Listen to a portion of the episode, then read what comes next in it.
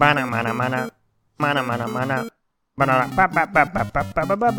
This is Social Disgusting. Welcome to Social Disgusting, a podcast where my guests and I discuss our lives amidst the wanton hellscape in which we find ourselves. I am Brandon, aka Brandon, aka Brandon. Hope you're well. My guest is a director of comedy in the form of many Comedy Bang Bang episodes, and most recently, Well Done with Sebastian Maniscalco, a photographer of everyday wonder, a writer of weird stuff, an enjoyer of swamps, and the face of Golden Corral. Please welcome Stoney Sharp. Welcome. Hey, hey! Thank you so much for having me, Brandon. I appreciate that. Of course, thank you for being I do. Lo- I I do love swamps. Well, after I saw that that you love swamps, I know you're from Florida, so mm-hmm. fair enough. Yep. That I Googled swamps because I wanted to remember the different terminology of swamps. It reminded me of the word bog, which I yes. enjoy very, very much. Mm. You like a good bog, like a like a cranberry bog? I love a cranberry bog. Love a swamp bog, which I guess is a phrase. I also love the fact that there are four al- you know, like alternative words for bog, and each one are great. Mire, mosses, okay. quagmire, and muskeg. Yeah, that's all about right. That's pretty great. Yeah, that's that's good. We we um. Sometimes we call it a river Styx, too, back in Florida. Oh, yeah. I like that. That's a very elegant phrase. Yeah. It also means, you know, uh, hell. yeah, yeah, yeah. No, I mean, but as far as, like, hell-related phrases go, it's, it's good. I think that's got to be on the upper echelon of elegance. I think so, too. I think so, too. This is, like, such a basic question, but how was, like, the Florida growing up experience? Because if somebody is who is in Arkansas, you know, that's kind of like the place in the southeast where everybody vacations.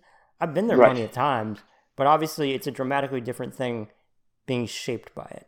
So, so you know, I, I I do my Florida routine a lot on, on podcasts, so I won't go too into the same okay, stuff that, I, that I've done before. No, no, but I but I gotta tell you, but this it, you're setting me up for my favorite thing to talk about. First of all, you get the special treatment because you're actually from the South. You're not from Texas, which is not the South. I don't care what they say, even though they're like Florida without a sense of humor. It's its own state. It's its own yeah. country at this point. It's a point. State of mind. Yeah, yeah, exactly. yeah. Uh, they got their own power grid. So, um, yeah. So, so you know, I grew up in the weirdest part of Florida, and I'm not saying that because it's trendy to say. I'm saying that because I truly did grow up in the weirdest part of the weirdest state and weirdest country in the world. I, I grew up in the. I grew up a, a, an hour south of Georgia, um, in the middle of the state. So. So any sort of like, you know, swamp creature cartoon or, you know, really making fun of like, you know, goobers in the South. That's based on what, where I grew up. Uh, it, it's a little a one square mile town called McIntosh, twenty miles from nowhere. And one of the things that's notable is that because it's so far away from any other town, there's some pretty loose zoning restrictions. Uh. So uh, so um, uh, a lot of people can practice their uh, uh, circus animal routines without fear of retribution. It can be. It's a great place for unencumbered weirdness. Yes. Yeah. I call. I call. Um. I call the the Florida the Floridian experiment the dark side of freedom, where if the idea of America is that as individuals we're free, Florida is everyone that goes, oh, I'm free to do whatever I want. Great. The the veritable fuck it state. Yeah. Oh yeah. Yeah. I think. It, yeah. So, so um, but yeah, yeah. Uh, my you know, I the the lake that my town is next to, um, famously disappears every fifty years when a sinkhole opens up and sucks the entire lake down. Uh, it's a massive lake. Uh, it happened once in the fifties, and then they took a bunch of uh. decommissioned tanks from World War Two and filled the hole with tanks and school buses. And then when I was graduating, when I graduated high school in the late nineties, the tanks finally rusted and then the lake just disappeared. And so they filled it full of more stuff and now it's back again. I like that uh, instead of learning from it, they just double down on that of just throw more shit in there. Yeah, well, you can't, listen, you can't beat it. Do it, do it work last time. Throw a bunch of shit in it. And also, that lake is famous for, um, it's got an amazing feature, which is floating islands. The islands are a clump of moss and peat and crap that are, it, it's so big and thick that trees grow on it. So there are islands that are constantly moving around the lake. That's incredible. Yeah. Yeah, it's wild. I love Florida. I guess partially because I don't live there, so I can marvel at it from a relative far, but it's so unto itself in a way that is, you know, like I, I was thinking this earlier about Louisiana and Florida are so unto themselves. Oh, yeah. But like Louisiana is more overtly explainable, I guess, because it's like parishes and it's like France and it's unto, you know, and there's oh, no, truly no place structured like it. And it's by itself, but Florida is just counties and it's a part of America, just like anything else, like any other other forty-nine states, I guess. But it's itself. It's Florida. I think I think Louisiana is still under Napoleonic law, or at least a at least a, a version of Napoleonic law. So I, if I'm not mistaken, a lot of things changed after Katrina, but I think you are still legally allowed to ride a horse anywhere in the city at any time and hitch the horse. So they still have those horse hitching things. Yeah. This is not cool, but I believe it is still technically a law in the books that more than five single women are not allowed to live alone together because it's considered a brothel. There's a bunch of like wackadoo ordinances and laws, laws yeah. in in in, uh, in Louisiana. I mean, in Florida too. I mean, look, the the reason I'm the reason I wound up in Hollywood, arguably, is because in Marion County, where I where I grew up, they thought that M T V was playing devil music. So they refused to have M T V carried on our cable service. So during the height of Liquid Television and Beavis and Butthead, I couldn't watch M T V. So Marion County became the first, one of the first test areas for this experiment called uh, the Comedy Channel. And the only thing that was on the Comedy Channel was thirty-second clips of stand-up comedy and a show called Mystery Science Theater three thousand. Wow. And so I became so obsessed with Mystery Science Theater three thousand that, um, you know, I went to a fancy film school. I got into a fancy film school and, and uh, I went U S C. And, and at the end of um, uh, my last year, they said, well, Stoney, you, you know, you're you're doing great here and we want to give you an internship and we'll set you up with anyone you want. If you if there's anyone that you particularly want to work with in Hollywood, we'll figure out a way to get you an internship. And I said, I want to work with Joel Hodgson from Mystery Science Theater three thousand. And they said, the guy who quit his own show that was canceled eight years ago? I'm like, yes. And so oh, when you put they, it like that. Yeah, so they set me up with Joel and um and I I worked with Joel for eight years and uh met all my heroes, you know, Paul Rubens and Weird Al Yankovic and uh, a bunch of really incredibly odd and amazing comedy magicians. And, and uh, yeah, my, my sort of community started there through through Joel Hodgson and the Mystery Science Theater scene. That's because amazing. Of my weird swamp obsession. And I would go I would go to school uh, back in Florida and I'm like, they're like, oh, did you guys see Beavis and Butthead? I can't believe they, whatever, played frog ball. And I'm like, you guys, you guys, I watched this show. It's an hour long. It's a guy and two robots, and he watches old movies and makes fun of them. And they're like, listen, we don't want to hear about your generic, weird Marion County. We're talking Liquid Television here. Aeon Flux. You don't know what you're doing. And and no one saw it.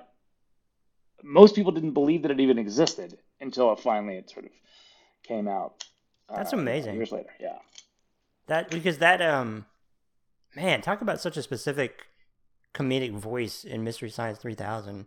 Yeah, and Mystery oh. Science Theater three thousand. Excuse me.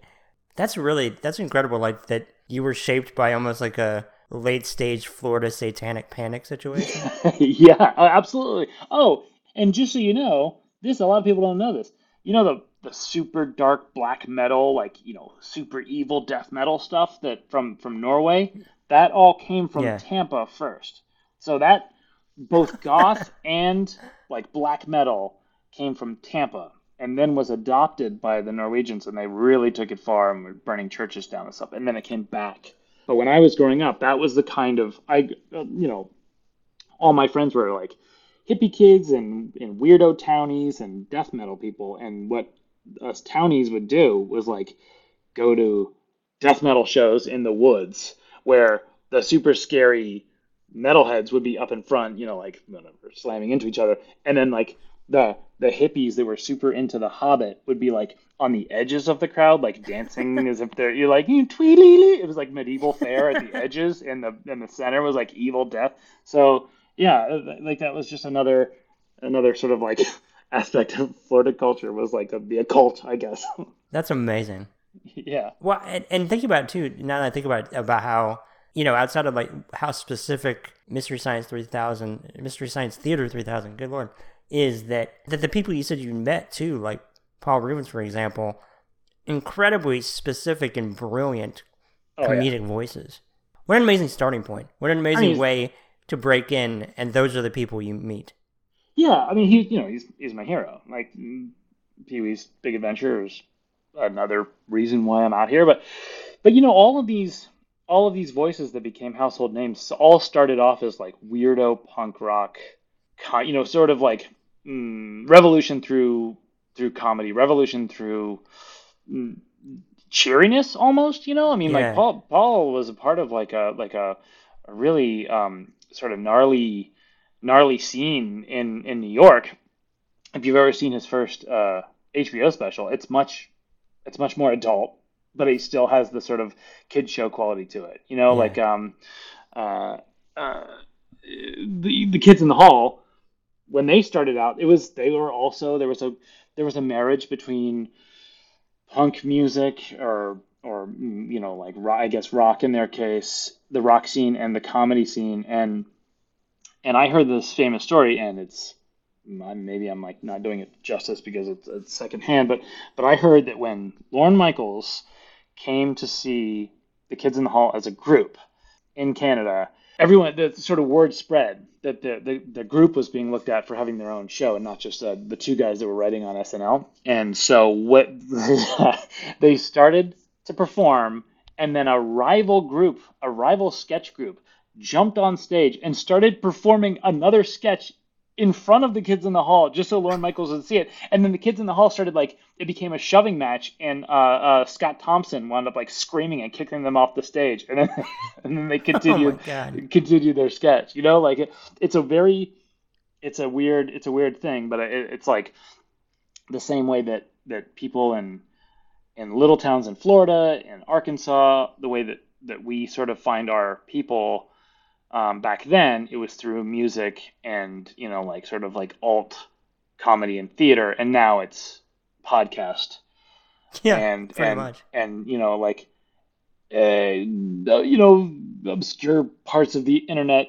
I hope people are still going to live music. And I'm not saying that as like a, as like in my day things were better, but I just think that like live music and, and live theater and, and comedy is just so, such a massive part of my life that that was a that was the the only thing that I truly truly mourned during uh, the pandemic. No, I completely agree, and uh, that's something I think about. And I mean, this feels like such a an old man thought, but then again, it's I still it's it's true for me that you know with the internet and what all that brings, that it feels impossible to discover things anymore. Mm. Like to have that sense of discovery, I guess, to almost like as somebody who worked at Blockbuster for years, but going to Blockbuster Video where. And but like finding a movie you didn't know existed, you know, because we just know everything about everything, or have the ability to if we want to, you know, to indulge that. So it feels really difficult to just stumble upon something and be wowed by it without any preconceived notions about it. But I also I think it's cool. Like I don't I don't mind it. You know, my Jonah Ray is my um, a pal of mine, and he is now the host of Mystery Science Theater three thousand. I think I don't know yeah. how, what is what is he six years younger than me, eight years maybe. I don't think ten years younger than me, but he's he's probably like mid thirties, right? Yeah, yeah. So, so, but he, uh, even though he has had far more, even though he was born uh, much later than I was, he's almost the same sort of sensibility because with his access to anything in the world, he has sort of, he's sort of like decided to lean into the same kind of stuff that that. that raised me, you know, the old, yeah. old school comics, the old school, you know, whatever, Repo Man, like he's, he's into Joe versus the, finding it funny that Joe versus the volcano exists. And so, and I'm seeing that with even like younger people, like my, my daughter's age, they, they, they have access to everything and they're able to use media and the reference points almost as language. Uh, and, and so, so like, for, uh, and tell me if I'm, dr- you know, sort of like no. droning on here, but Uh, my eldest daughter's nine, and I always talk to her about like how important The Simpsons was when I was growing up, and how I'm such a big Simpsons fan, and how I can quote it and all this shit. And then I just realized I'm like, oh, you know what? She has seen far more episodes of The Simpsons than I ever have. Yeah, way more. She's seen, I think, I think she's seen fifteen to twenty seasons. I've seen the first ten many times with commercial breaks.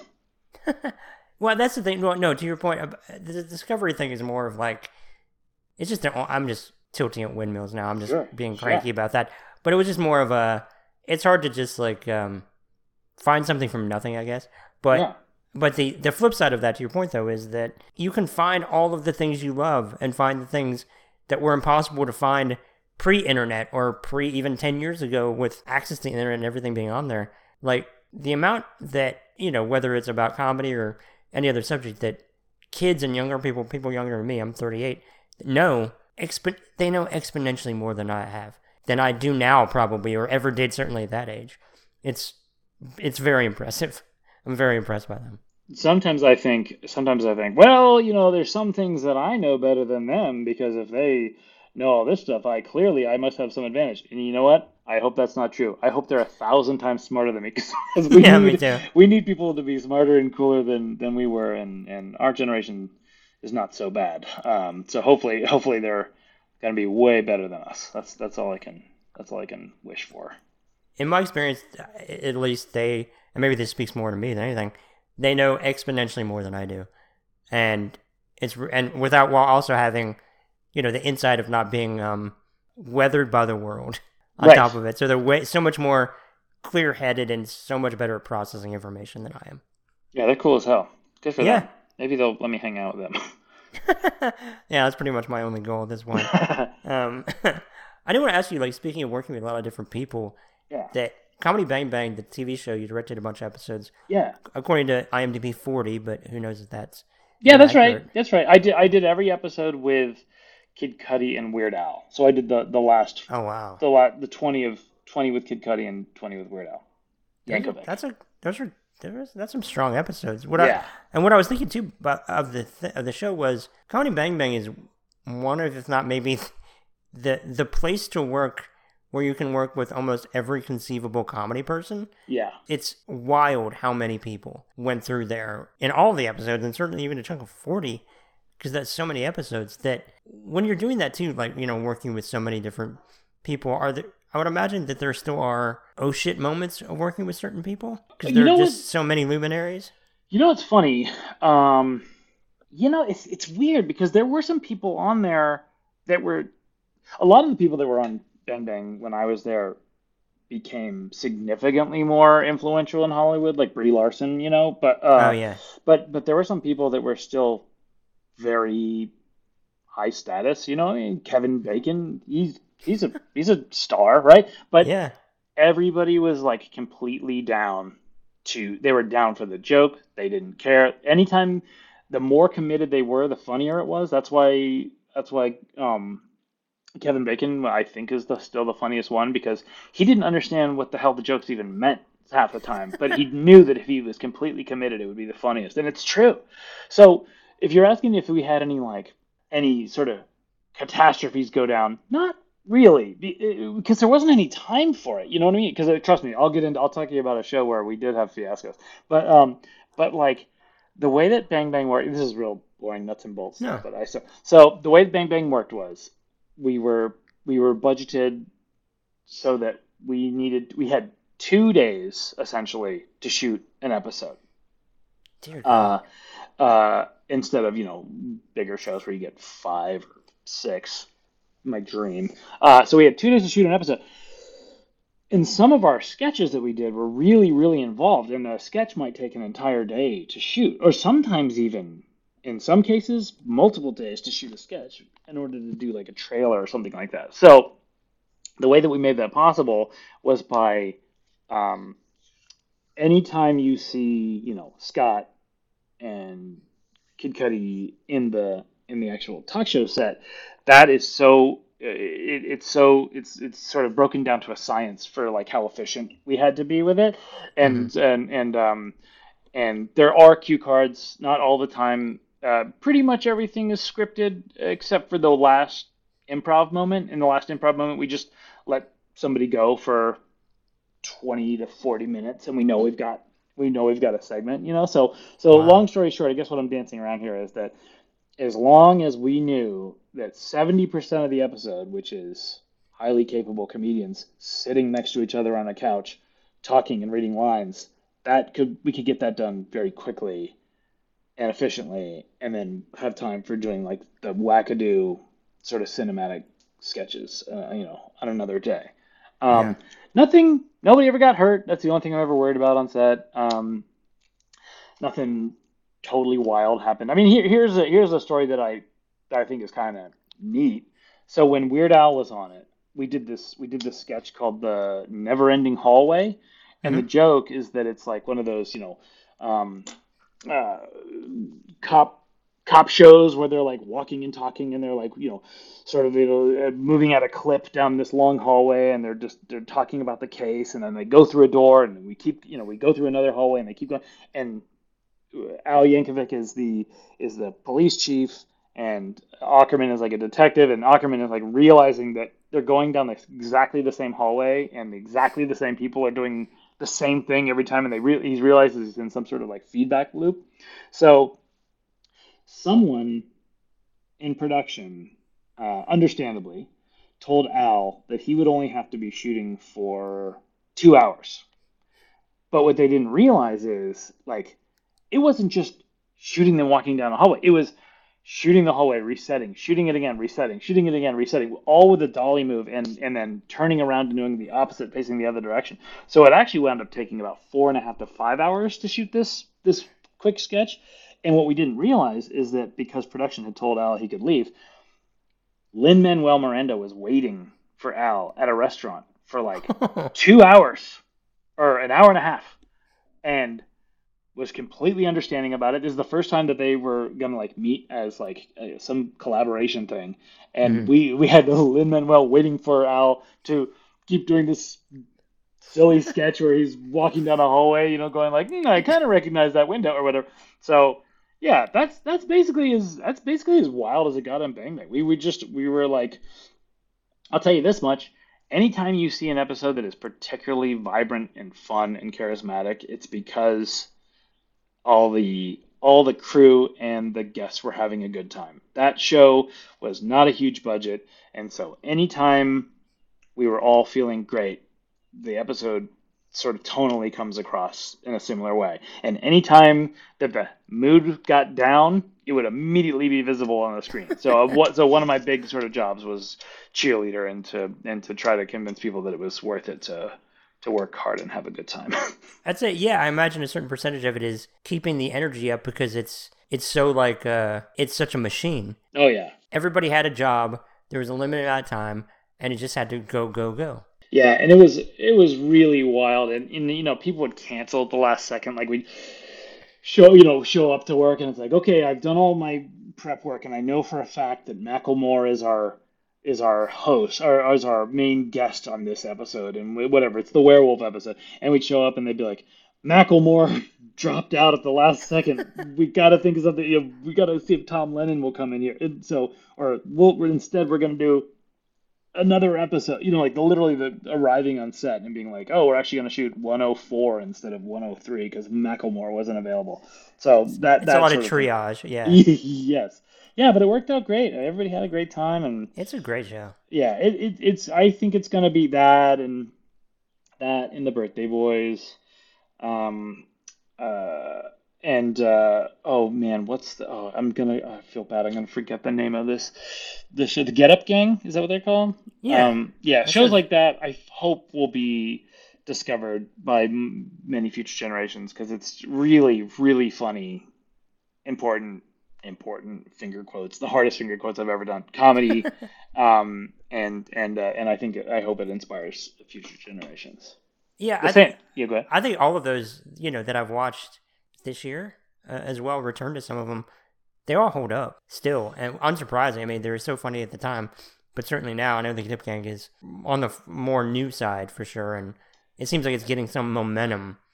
Uh, you, uh, of you mean late in the last year? They they all they all hold up, uh, like Bang Bang, insofar as that they enrage you with dumb jokes. Look, that's what I traffic in. I feel like that's, that's that gives me life, so I'm all about that.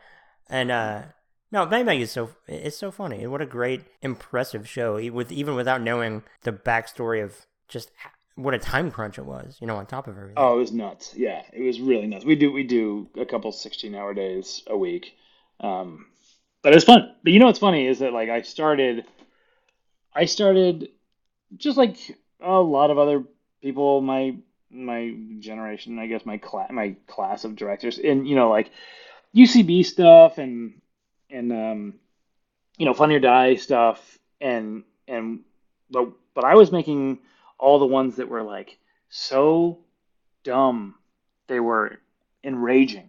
I mean, just look at the. The Pixar sketch I did with uh, with Neil Campbell and, and Paul Russ and Harris Whittles, where it's like, it's just a it's a it's, it's the same kind of thing, you know, timely. Norm Macdonald used to do, where it's like, it is a dumb old school joke taken completely serious, and it just makes you angry to even see it, and it's also hilarious at the same time because it's like, I can't believe you just wasted my time. It's so messed up. But that's what makes me like that type of stuff. Or, you know, to your point about Norm Macdonald when he was reading the.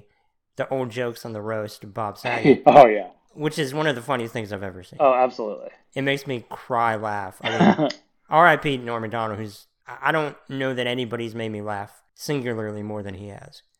Like, when he said when he said box office poison, I think that's the loudest I've ever laughed. I couldn't yes. believe that. I could not believe... It was just absolutely shocking. It was so funny.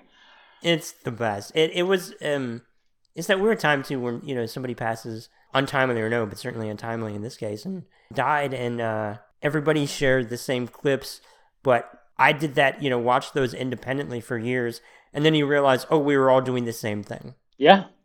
Yeah, I mean, I, I, I say, for years I've said, your neck reminds me of a typewriter, Underwood. Like, I think about that all the time, and but then I watching the clip again, I'm like, oh, that's right, he did that to Gilbert Gottfried. I didn't even know who he did yeah. that to. That's so funny. Yeah, just that, the moth joke on Conan. Oh my god. It's it's a cliche. It feels like a cliche even to mention it at this point. The Dirty But Johnny, it's the best. Yeah. There or, are so many. And his and his comedy album is hilarious and it's so fucked up. But he also is just a, he's a beautiful he was a beautiful, you know, writer. We're lucky to have him. I just hope Canadians keep exporting their their brilliant uh, minds to America. Yeah. They've, they've really shaped my, shaped my, you know, sensibilities over the years. Yeah. I, I mean, it, it can't be underestimated. I know that, that with Norm Macdonald too, we talked about that stand-up was the choice, and he was something like he was, I really listened to the W T F episode from two thousand eleven a couple of days ago and just talking about how something to the effect of he was glad to get out of Canada because, you know, eventually if you're a comedian in Canada, you'll get your own show, but they're all terrible, as, as he as he put it. And that, you know, that he got out and, you know, that comedy was always the thing for him, but, you know. You know, it's funny. I don't think I know any, I don't think I know any Canadian uh, comedy shows other than You Can't Do That on Television and S C T V. I'm sure there's a ton of them, but I can't, I can't think of any. I, you I know, know, I couldn't either. I, I was just like, oh, is this that, maybe because, you know, he's talking about when he came up in the eighties, but was, they weren't being in any way like readily exported like they are now, or maybe just the, with the internet being what it is, you can anybody can get anything at any point, and things don't really need to be formally released anymore. Well, I every guess. once in a while, my daughters will be like watching a show, and I'm like, why does this city look boring? That this whatever the Babysitter's Club, for example, why does this city look boring? Hmm, must be either Atlanta or Toronto, and then they'll be like, I don't know what you're talking about. I've been watching this child since day one, okay? And I'm like, aha! It's a Canadian show. You know, like, that's that's the only way I can tell. What are you talking about, eh? Yeah, exactly. Alanis, what are you talking about? So, um, so uh, my wife's family are all Quebecois. They're all oh. uh, the real French Canadian. The real, yeah. yeah they're so they are the Florida version. The ca- Canadian version of the Florida where I grew up, because they're deep in the woods and and uh, and. up in Quebec province, and we're truly talking cold and isolated, cold and isolated and hilarious. And like, uh, so my, because of that, because of that heritage, we, uh, we put our kids in French immersion school. Uh, we actually, the real reason we put them in French immersion school is because we could not decide what school to put them in. And then the French school was the only one that accepted them. We were like, mm, okay. And so we, we dropped our kindergartner off her first day of school, and the uh, the teacher goes, "Bonjour, Della, whatever," and she, Della just turns at us and goes, "What?" And we're like, "Good luck!" And she's completely one hundred percent French. She didn't know what the fuck was going on for I think a year, and then And then my kids, uh, because I'm like eager and I want to know about it, and I ask them about it, they will not speak French around me. This is now, this is years later, right? So, so, so I asked but, them. But to you, speak, you know, they speak it, but they're like, no. I didn't know if they spoke. I, I'm, I honestly, I was like, it is possible that these kids don't speak a single word of French. I, I have no idea. And so, so just before the pandemic, what was that? twenty nineteen Yeah. We we went to. Uh, Europe. We went to Paris because we're like, let's test out this French. And I hadn't been to Europe in thirty years. I used to live there a long time ago. I'd been to Europe. And so we, we went to Paris, and uh, this, obviously it's the longest my children had ever traveled, and they're quiet, and they go into this grocery store, and my kids go up to the clerk at the grocery store and go, and I'm like, whoa, whoa, they're speaking French, they're speaking French. And then the clerk comes up to me and goes, that would be twenty francs, sir. I'm like, wait, oh, wait, what, what, what are you guys doing? And okay, so now, wait, now we have a problem. Yes, exactly. so, they, so they were just buying shit, and they're like, talk to that guy right there with the with the um with the with the bad accent. And so, so yeah, so they do speak French, and they got they got they got me to buy a bunch of crap for them in France. I like that it went from let's just throw them in here, see if it happens. Oh, that's interesting. Oh God, now they're my lifeline to an entire country of people. Yeah. Yeah, well, well, okay. So that's the other thing, is if they had learned Spanish, which I tried to learn, and I love, I love all Spanish-speaking countries. You can go so many places in the world. If you speak French, and this is not me knocking these countries, but here are your options: France, of course, Belgium. Nobody should go there. Cameroon, where else? One part of Louisiana. French Polynesia? Question French mark? Polynesia, but I don't even know if they speak French there anymore. I don't then, either. I just knew it's in the title. In Canada, but if you speak Parisian French, it's going to hurt your ears so bad to hear the Canadian French that you won't even you you would rather not go there. So that's kind of it. So what I the, what I think is going to happen is my kids are going to, you know, go to Paris, and then they're going to like marry some nerd, and I won't get to see them, or I'm going to have to travel a lot. I made a I made a serious mistake. I should have had them learn Spanish. And also also I tried to help them with their homework, you know, and I'm like, um, uh. une chair va à la, and then they just go bad, bad, bad, bad, bad, bad, bad, and I'm like, well, what are you guys talking about? Listen, you, you you kind of understand what I'm saying, right? And my little one looks at me and she goes, "Dad, you have a lazy mouth," and then they left. So it's just a lot of you saying, "Qu'est-ce que c'est?" Yeah, I go, yeah. It's at one point I go, uh, what what did I say? Au revoir, Della, and she goes, that was so terrible. I go, what are you talking about? Didn't I say it right? I, I was an actor. I can I can do accents and stuff. And she goes, you didn't say the R. I go, I'm supposed to say au revoir? And she goes, no, no, no. You're supposed to think it. You're not supposed to say it. But if you don't think it, you can't hear it. I'm like, all right, I can't even. I don't even understand this language. All right. I'm, you're... I'm, I'm, I'm, I quit. You're just manipulating me now. Yeah, exactly. Thank you, by the way, saying, for letting me... I would just be saying, weh, weh. A lot. That's, see, no, that's French Canadian. Now you're French Canadian. Okay, eh, there we go. Eh. I think my problem is that with languages, I don't think that I have a brain for them naturally. So to overcompensate or to compensate for that, it would have to be that I learn a language where I am utterly fascinated by like the history, the culture, and the language itself, which means it's going to be something that is utterly useless to probably a singular country. I tried to learn. I tried to learn Japanese in college, because I am so fascinated by yeah. by the people and the and the and the place that I took two years of it, and and it got so difficult so quickly that they're like, listen, Stoney, you're in too deep. You can't get out of Japanese, and you have to take language, and you're gonna fail. And the only way that you can survive is if you go to the behavioral psychology lab and prove that you are you have a massive learning learning disorder. So I had to go and be like, I, uh, which one is up, you know, and uh, and so yeah, they, they diagnosed me with uh, severe dyslexia, and, and I and I and I instead took a Japanese culture class instead of Japanese, and I that stopped me from failing out of film school. Yeah, look, we all know you have a lazy mouth. I do, I do. uh, watashi no mouth wa totemo lazy desu ne. See, wow, I. That that just shows my lack of facility for languages. I understood what you said, but obviously you were really softballing it for me. Yeah. And I will take it. I did want to ask you too. Yeah, yeah, we had mentioned before this. Well, a couple of things, but one, Highland Park T V. Oh yeah, yeah. You had said that that's kind of helping you bridge the gap between Ludditum and mm. and figuring out like uh, I guess bringing like nineties technology into the relative two thousands, and you know Highland Park T V is the premier three-camera television studio in full it is. standard definition, putting the axe in public access since two thousand sixteen. You and and I I was introduced to it, by the way, in like maybe May of last year when you oh, did really? a Don't Stop It Will Die. You produced a Don't Stop It Will Die show. Yeah. That was on Twitch. It was fantastic. Oh, yeah. Absolutely loved it. Loved it. Oh, so psyched. Oh, that's wonderful. Yeah, well, you know, we're going to, those guys are like family. We're going to, we're going to be doing a lot more stuff coming up. And w- one thing I can, uh, yeah, one thing I can guarantee is that anytime we do those events, it will be truly, truly entertaining, both musically and comedically and visually, and it is it is I just I don't know how to stress that people watch things in this day and age, but all I can tell you is I'm not making any money off of it, and yeah. it's just it's just for creativity's sake. And if you you just sh- you shouldn't miss those shows, especially live, because it's really really it's really a great experience. So here's here's how Highland Park T V came to be. Uh, it's a two-pronged story.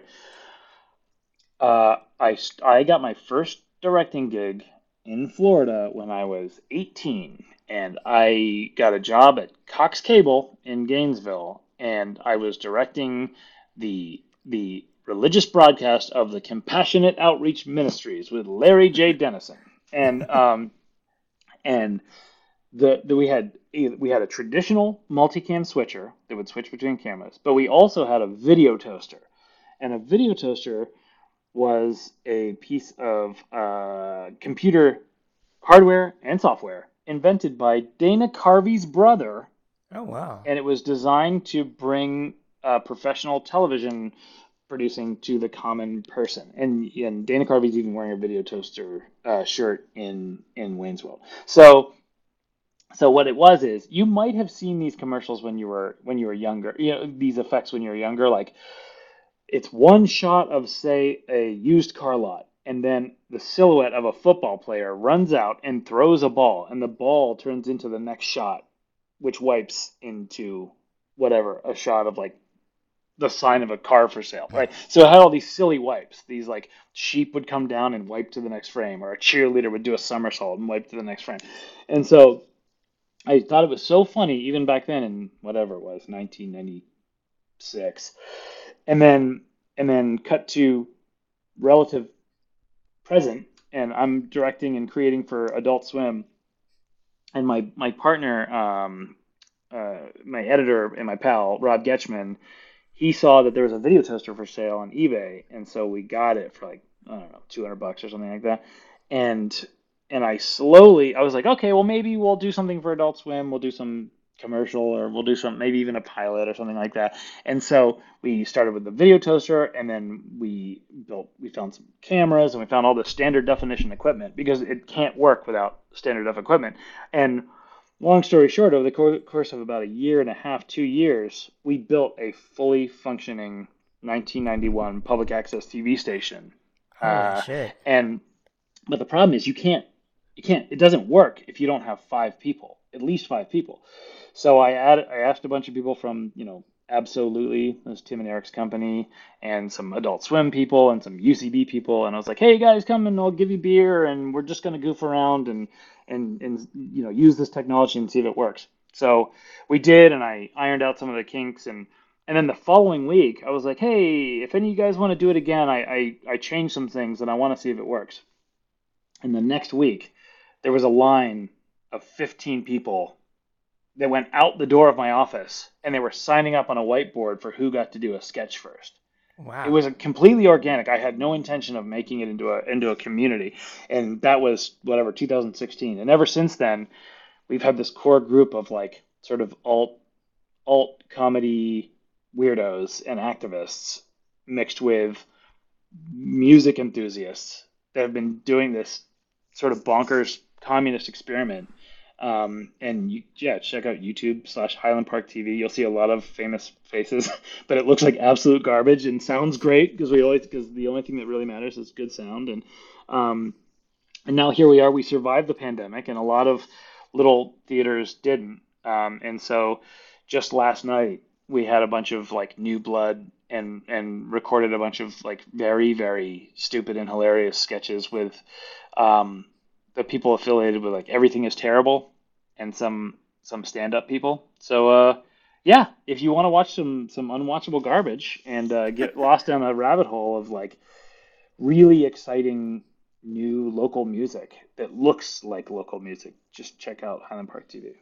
No, it, it it rocks. It really is great. Hey, thanks. And I think to your point, like about before, about like the C B B episodes where everybody's like in it and there's energy to it that you can really sense that. It's very palpable, you know? Oh, yeah. And with something like this, a passion project, that's purely what it is. It's purely palpable. It's purely the love of it. And you can really, I think you can really, really sense that. And also like thinking about it now, it's a great way for you, you know, it's like a neutral site. Not a lot of people there. It's, you know, it's it's fairly COVID-proof considering. Yeah, you well, can we, do a lot of different stuff and put it out there. We've got a vax policy, you know, and and uh, but you know, again, I, I said the only thing that I was really really mourning was live music, and yeah, and we get we had a chance to go back before anyone else did. When everybody else was hiding, still hiding in their house, if they had that luxury, if they had that privilege, uh, we were able to see some of our favorite bands because you know. The bands are all um, isolated from us in the control booth, and and and and we basically got a live show just for us, and we're so so fortunate. Um, uh, yeah, like Don't Stop, I think was the was the first band that we had back, and and I think they even performed the first set wearing masks, if I remember correctly. Yeah, I believe so. Um, and uh, yeah, it's totally wonderful. And I'll tell you another thing about it is that I'm sure you know this, but as a creative person, you need to have a sketch pad, you know, you need to be able, mm. be able to just goof around and make mistakes. Like it's when, you know, when you get to, when you get to a point as a, as a writer, director, actor, creator, and you're, and you're mostly doing big established things with budgets, you rarely have the chance to, to make mistakes and to try new things and to see if it works. And that's what's so great about Highland Park T V is it is, I say it's unwatchable garbage. And the, the reason is because it's, it's specifically designed to be able to like goof around and screw up and try things that don't work. And if, if everything is safe, it's, it's kind of no, no point in that. So, so we do a bunch of like really wild, weird, weird shit. And it's, it's great. I, I, as a, as a square dad, I get a chance to like, I know, I know about a bunch of like younger bands that are coming up, you know, like, like that I have, I've done my whole life and I still have that opportunity. I know a bunch of like, I understand, I get a chance to see what younger stand-ups are doing and what people with a higher emotional intelligence than I have think is funny and, like, you know, understand the subtlety of, of this new form of comedy and and that, see that it's still that it's still good and funny and doesn't, like, necessarily hurt as many people's feelings, which is cool, which is, yeah. which is great. Well, it's like the embodiment of, oh, that'd be cool. Yeah. And just trying shit out and just, it's a very freeing feeling, you know, and it's also can be really freeing to for things to not go as planned, but the stakes being minimal. Oh yeah, there's no stakes at all, either high or low. it's a it's a flat line. It's so much so every mistake is on purpose. yeah, yeah. Well, it feels organic because the thing is, is that, and I love everyone that is there. These people don't know how to work cameras. They don't know how to work the switcher. If I'm there, I'm usually going to work the switcher, but you know, it's usually like people that came there because they want to do their, like, whatever, their weirdo bit about vaping or whatever the thing is. And yet, because we need people to operate camera, the the person who's going to do, like, the, the vape salesman joke also needs to be able to move the camera and focus it correctly. So yeah, that's why it all looks like crap. You know, it's, it's like shaky cameras and like cutting to the wrong person at the wrong time. But it's that's well, but that's personality too. Yeah, exactly. Like something could be something could be said for being unencumbered. Yeah, you know, like that thing where if everybody is used to a certain form, nobody really stands out. We know, keep we, something different. Personality goes a long way. We talk a lot about the, the early season of Saturday Night Live, which, by the way, no one in that community is like a wild fan of. I, I was, I'm older than them, so I was raised with that first season. But that yeah. first season was so exciting and electric because it felt like a gross, hot theater where these yeah. like these people with like sweaty shirts were just joking around and trying to crack each other up, you know? So like that, we have we have we have that same experience now in a little a little warehouse in Chinatown, and you know, trains come by and you know, ruin takes and stuff like that. But we, we but it's that energy that's so hard to to to capture. Um, it must yeah. be yeah, truly incredibly satisfying. Hey, anytime you're in L A and you want to see some dumb shit, you are always welcome. Uh, oh, hell oh, yeah. So here's here's another problem, is that there have been less people in that space during COVID. Mm-hmm. And last night we we filmed Sketch Night for the first time in a very long time, and there has been a rat living in the T V station, and it is enormous. This is like a Templeton rat. This is a very, very large rat. And this rat was so insulted that we were like staying late, I guess past its rat bedtime, that it came out and started like squeaking at us, like a cartoon version of a rat going like, we're like, who do you think you are? Yeah. And everybody ran and shit, and then the rat ran, and then five times during the night the rat came would come back, and I was like, oh, this is like some like, you know, seventies, eighties New York shit. That's amazing. It's like out of Watchmen, where it's like, you think I'm trapped in here with you. No, you're trapped in here with me. You're rat you're ratted in here with me. I'm Rat Warshak. You're trapped in here with me. That's about right. We were scared yeah. of the rat, and and there are multiple takes in these sketches where people just go rat, so they'll probably throw some of this on it. Perfect. You want me to give? Want me to give you? Um, want me to give you? Uh, hep you to to some of the, the bands on the on the L A scene, like the up and coming bands based oh, on absolutely. Highland Park T V.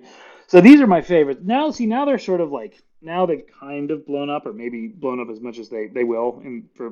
for the short time, but they were sort of non-existent a couple of years ago. But um, the Paranoids, um, the Paranoids are uh, four awesome people, and they play sort of like spooky garage rock that references, uh, you know, B movies and and um, uh, I would I don't know what you call that, spooky core, but punk. They're awesome. Definitely worth checking okay. out. Paranoids okay. with a Y instead of an O.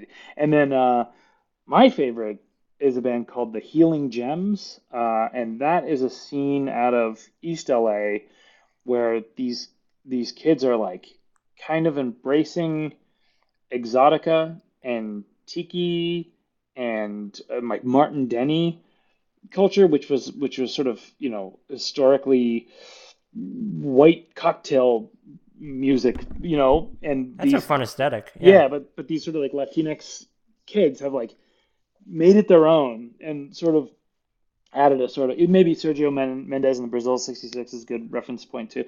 Uh, maybe Osmo Tantes, but, but like they, it's just so beautiful and chill, and they've made it their own. And it's, they call it, I think, Dirty Tiki or something like that. And definitely, definitely worth checking out. Their, their music is awesome. And I think they're probably going to, probably going to do well. Okay. Awesome. Yeah. That worked out very... Okay, I'm glad we went down this road. I'm learning a lot of new things. This is perfect. Um, we've gone past what I promised. So, uh, first of all, this is a damn delight. Thank you so much. Hey, no, this thank you, Brennan. I appreciate yeah. this. This is cool. Yeah, of course. Um, and, and what all... I know what we just talked about, but what all do you want to point people toward before we wrap it up? Oh, jeez. Well, uh, if any of our listeners has the ability to... Um, to pick up the uh, the pilot that I wrote last year for Fox, I'd appreciate that. Uh, let's see, you guys. Uh, I the got workplace a workplace uh, comedy, right? Yeah. yeah if anybody, it was actually yes, it was a workplace comedy. Uh, yeah. If anybody, if anybody wants to uh, um, bring the project I did with Elliot Kalin and uh, and Debbie Liebling and Sam Raimi uh, back to life the, uh, in two thousand nineteen, that would be great. Wow. Um, uh, Check out Highland Park T V, you know, check out, sure, check out Well Done with Sebastian Maniscalco. He's a lovely person. Um, look forward, look for um, whatever weird new projects I'm going to be developing over the course of the next year. Um, it will be, they will be funny and weird and cool, and and uh, Lord willing, they'll uh, they'll they'll see the light of day. Awesome. Well, thank you again for your time. This thank really you. was great. I had I had a great time as well, and. Uh, I'm happy to join you again if you want to hear about some rat rat stories. Oh, I'm all in. Yeah. We might as well book that now. Uh, um, thank you all for listening. Please stay safe. Please take care. Please get vaccinated if you're not. And, uh, you know, take care of yourself. Be kind to yourself. Be kind to others.